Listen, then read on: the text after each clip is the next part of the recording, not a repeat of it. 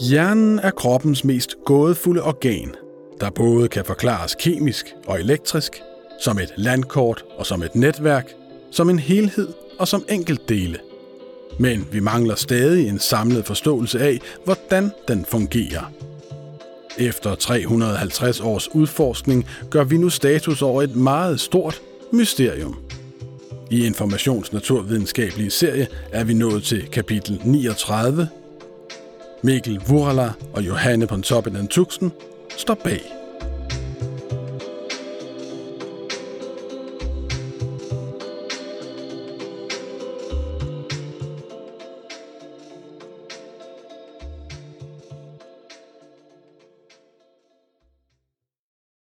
Ikke at vi vil opfordre til det. Men hvis du nu åbnede din hovedskal, vil du finde halvandet kilo tofublød masse, bestående af 3 del vand, og så ellers stort set fedt og protein for resten. Det er din hjerne, og det er måske lidt underligt at tænke på, at denne bløde sag gør dig i stand til at sanse, tænke og handle, men sådan er det. I hjernen har du hjemme, herfra din verden går. Kigger du mere grundigt rundt inde i kraniekassen, vil du måske opdage, at man groft sagt kan inddele hjernen i tre stykker, hvor det mest i øjnefaldende er storhjernen, den valnødlignende og todelte hovedpart, kendetegnet ved sin furede fremtoning, som sikrer den en større overflade, end hvis den var glat. Og med bag storhjernen, helt nede ved nakken, sidder lillehjernen, som er endnu tættere besat med nerveceller. Og endelig har vi hjernestammen, der sidder som en nedre udgang og kobler hele apparatet til rygmarven.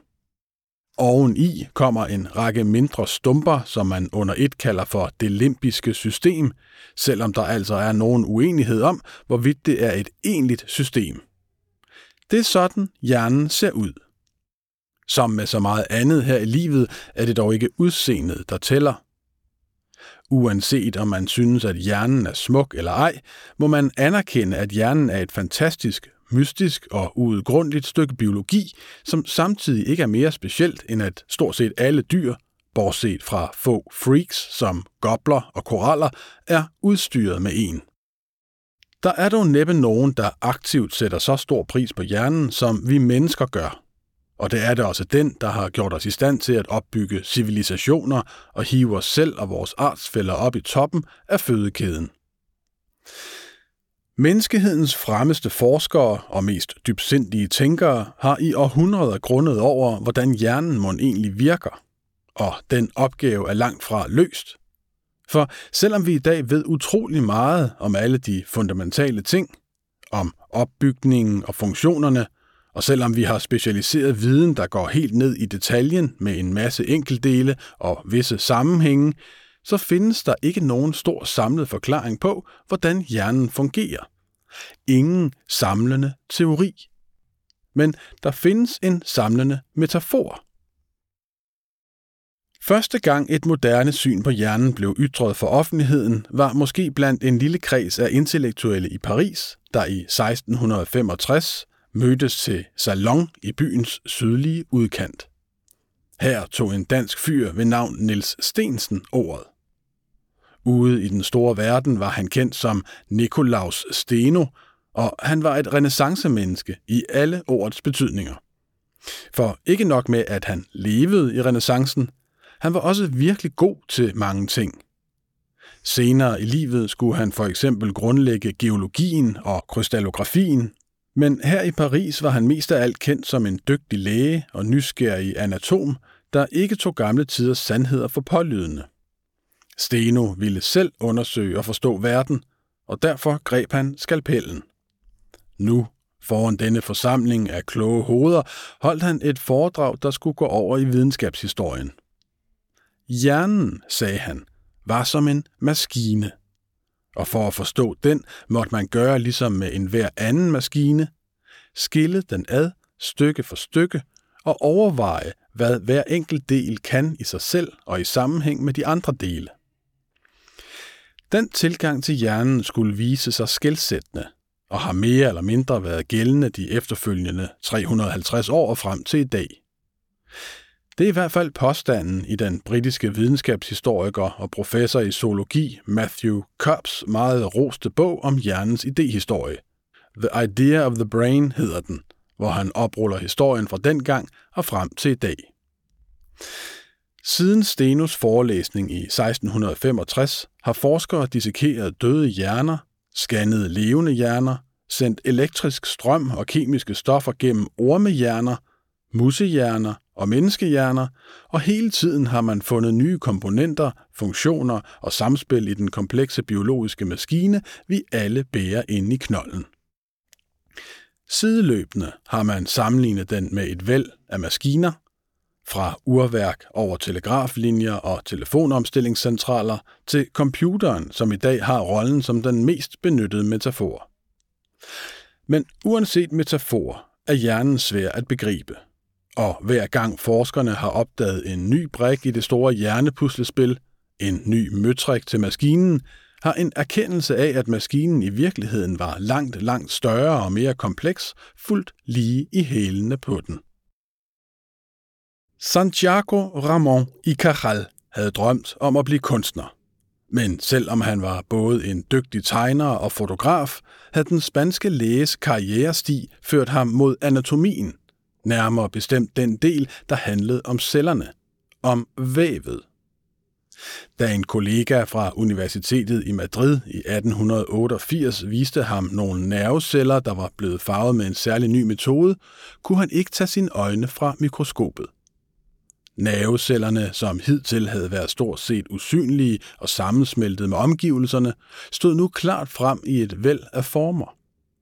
Slanke, tykke, glatte, pikkede, trådlignende, trekantede eller stjerneformede celler, som tegnede med kinesisk blæk på japansk papir, som han selv beskrev det.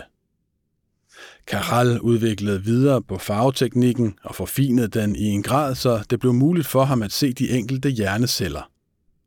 Det var et langsommeligt og krævende arbejde, men efter at have undersøgt et utal af hjernestumper, lykkedes det ham at tegne ekstremt detaljerede og meget, meget smukke gengivelser af nogle af hjernens mindste strukturer, nemlig den celletype, der siden blev kaldt neuronet. Sådan en ligner et meget aflangt og tyndt træ, og det er da også det latinske ord for træ, der har lagt navn til neuronets mange fine forgreninger, den dritterne, som der kan være i 100.000 vis af ude for enden. Disse er knyttet til selve cellekroppen, hvor kernen og DNA'en er lagret.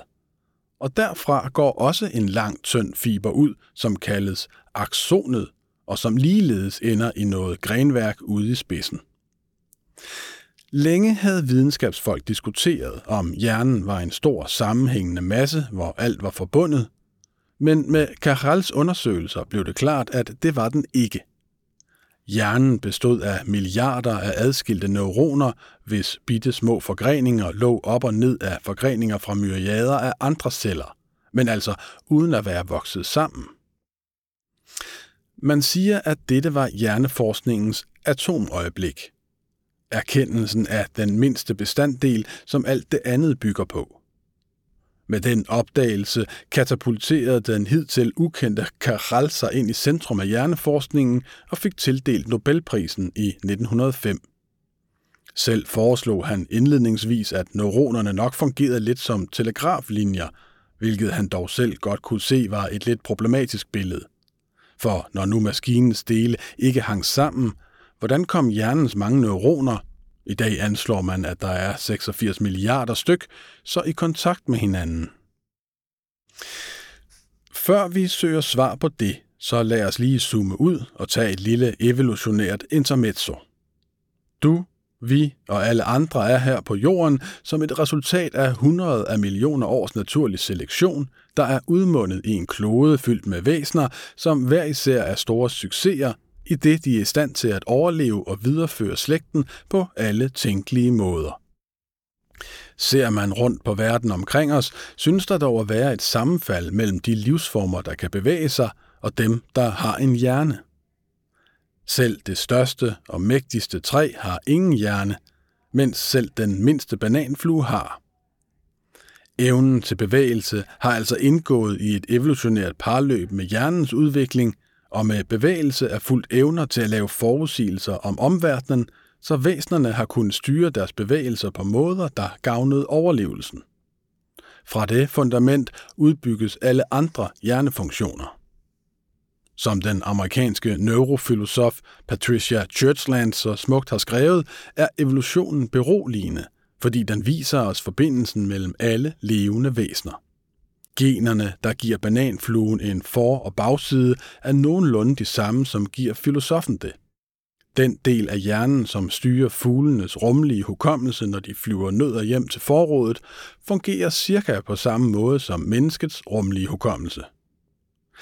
Inde i vores moderne hjerne er der således en masse funktioner, som er meget, meget gamle. Tag griberefleksen, som nyfødte er udstyret med, og som får de små babyhænder til at gribe hårdt om ting. Den har nok været mere brugbar, dengang vi havde pels, som ungerne kunne klamre sig til, ligesom chimpanseungerne gør. Også ubevidste handlinger som søvn, vejrtrækning og hjerteslag er knyttet til hjernen, men er ikke unikt menneskelige. Det menneskelige findes måske snarere i helheden. At menneskehjernen ikke er så funktionsopdelt og instinktivt styret som andre dyrs. Vi har sindsbegribelse og evnen til at sætte os i andre sted, evnen til at bygge langt mere avanceret værktøj end nogen andre. Vi kan flette snøre, tilvirke en krog, binde det på en pind og bruge det til at fange fisk, for eksempel. Og endelig er vi i stand til at gå i rette med os selv og overskrive instinkterne. Tvinge kroppen til Mount Everests top, selvom alt indeni strider imod. Ja, vi kan endda bevidst slå os selv i el. Vores hjerne har været længe undervejs, men når alt kommer til alt, har den næppe ændret sig væsentligt, siden de første homo sapiens traskede rundt i Afrika for flere hundrede tusind år siden. Også de har født unger med så store hoveder, at det kunne betale sig at få dem tidligt, selv om de var mindre færdigbagte end andre dyreunger. Menneskets babyer var og er umanerligt hjælpeløse, og hvis de skulle op på chimpanseniveau, skulle en graviditet vare 22 måneder. Til gengæld har menneskeungerne en formidabel evne til at lære nyt og fortsætte med det. Den slags krævende unger har nok været med til evolutionært at fremelske vores sociale færdigheder, da dem med flere for arbejdsdeling og familiestrukturer har haft lavere børnedødelighed. Og således har også vores sociale adfærd rødder i naturen og evolutionen. Derfor er det lidt af et mysterium, hvorfor mennesket, her i betydningen Homo sapiens, i størstedelen af sin eksistens til syneladende har levet på nogenlunde samme måde med nogenlunde samme værktøjer til rådighed. Indtil for 60-40.000 år siden, hvor den teknologiske udvikling eksploderer, og nogle af de ældst kendte kunstværker dukker op. Nogen kalder denne periode for den kognitive revolution, og hvad den skyldes er stadig et åbent spørgsmål. De arkeologiske rester viser for eksempel ikke, at kraniekassen pludselig er blevet større, så man må formode, at det snarere er en indre mental udvikling, der har fundet sted. En udlægning går på, at mennesket på en eller anden måde bliver i stand til at forbinde forskellige afdelinger i hjernen, som ellers har været adskilt, så hjernens forskellige vidensområder bliver funktionelt integreret, som det hedder. Sådan at de sociale, de naturhistoriske og de teknologiske færdigheder på en eller anden måde kommer i kontakt med hinanden, sådan som de er i dag. Om det foregik på den måde er dog stadig et mysterium, og dem er der et par stykker af i menneskets hjernehistorie. Et andet mysterium er, at vi kan lære at læse og skrive, for det er en relativt ny kulturel færdighed, som er vundet frem de seneste 10.000 år. At naturen har fået æltet den evne ind i menneskehjernen, for så at lade den ligge ubrugt i 100.000 af år, virker som et utroligt usandsynligt tilfælde, som det pt. er uden for vores rækkevidde at forklare, men heldigvis er muligt at glæde sig over hver dag. Men tilbage til undersøgelsen af hjernen og forskningen, som den tog sig ud i det tidlige 1900-tal. Her stod det nu klart, at hjernen var fyldt med neuroner, som på en eller anden måde var forbundet med hinanden. De mikroskopiske mellemrum mellem neuronernes forgreninger blev nu navngivet synapser, og i disse små områder udspillede sig en af videnskabshistoriens bedst navngivende fighter. Den mellem The Soups og The Sparks. Supperne og gnisterne. For spørgsmålet var, om forbindelsen mellem neuronernes forgreninger var noget elektrisk eller noget kemisk. Allerede i 1877 havde den tyske læge Emile Dubois Raymond slået fast, at nervernes forbindelse til musklerne måtte være en af de to ting. Og sådan gik der årtier med kiv og kævl og nærmest koporlige slagsmål, indtil den måske sidste gnistambassadør, australske Johan Eccles, i 1952 kastede håndklædet i ringen og accepterede, at nervecellerne udsendte og reagerede på kemiske signaler. Det, som senere fik navnet neurotransmitter. Faktisk har det vist sig, at der både er kemiske og elektriske synapser, men de elektriske er i klart undertal. Der i efterkrigstiden vandt ideen om hjernen som noget kemisk manipulerbart nu frem, sammen med en masse nye lægemidler, og en stor del af nutidens forskning er fortsat beskæftiget i afdelingen for hjernens kemi. Sideløbende fik en ganske anden gren fornyet liv efterhånden som nye metoder opstod, nemlig den, der handlede om at kortlægge, hvor i hjernen de forskellige funktioner hørte hjemme. Ideen var på sin vis ganske gammel, for allerede midt i 1700-tallet blev den udmyndtet i den såkaldte frenologi, som gennem 1800-tallet opnåede enorm udbredelse på et desværre ganske uvederhæftigt grundlag. Dengang mente man, at man kunne udpege forskellige mentale egenskaber hos folk ved at undersøge deres hovedform og små bump på kraniet, hvilket altså ikke var rigtigt. Men ved nye scanningsmetoder kunne man fra anden halvdel af det 20. århundrede med større vidshed bestemme, hvor eksempelvis sanserne havde bolig. Hånligt blev den slags kaldt for neofrenologi, men det bidrog ikke desto mindre med ny viden om hjernens indretning, som udbyggedes, da man fra 1980'erne og 1990'erne ved nye scanningsmetoder for første gang kunne se på den levende hjerne, mens den arbejdede.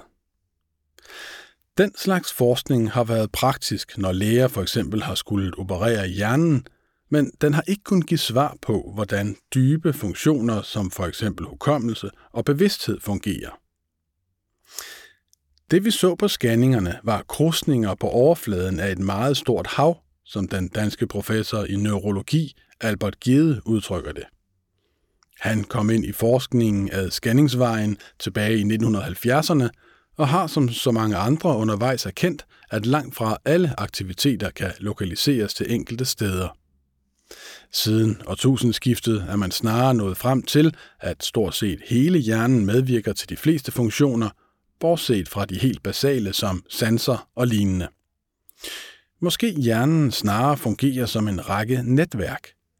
Et for vores vågne tilstand, et for at fokusere i nuet, et for at lægge planer, og så fremdeles. Et af tidens hotte forskningsområder handler netop om konnektivitet, altså om at forstå kredsløbene mellem de enkelte neuroner, hvor endemålet er at optegne alle forbindelser mellem de 86 millioner nerveceller i hjernen, hvilket mildest talt er en stor mundfuld. Samtidig har genforskningen givet nye muligheder for at undersøge enkeltdelene endnu mere i detaljen og undersøge genetikken i hver enkelt celle. For måske er et neuron ikke bare et neuron, Hjerneforskningen er lidt speciel i forhold til meget anden forskning, da det ikke er sådan, at det ene paradigme afløser det tidligere, men snarere sådan, at nye idéer og metoder lægger sig i parallelle spor ved siden af de gamle. Hjernen kan altså forklares, eller måske netop ikke forklares, som elektrisk og kemisk, som landkort og netværk, som helhed og enkeltdele. Og sat lidt på spidsen har vi altså mange forskellige hjerner, alt efter hvilket blik man anlægger. Og ingen af dem kan til fulde forklare den vidunderlige maskine.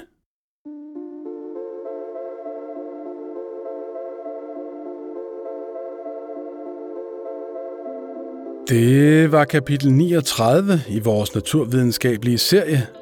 Hvis du har lyst, må du meget gerne gå ind og tildele os nogle stjerner, og måske endda skrive en lille kommentar derinde, hvor du lytter til din podcast.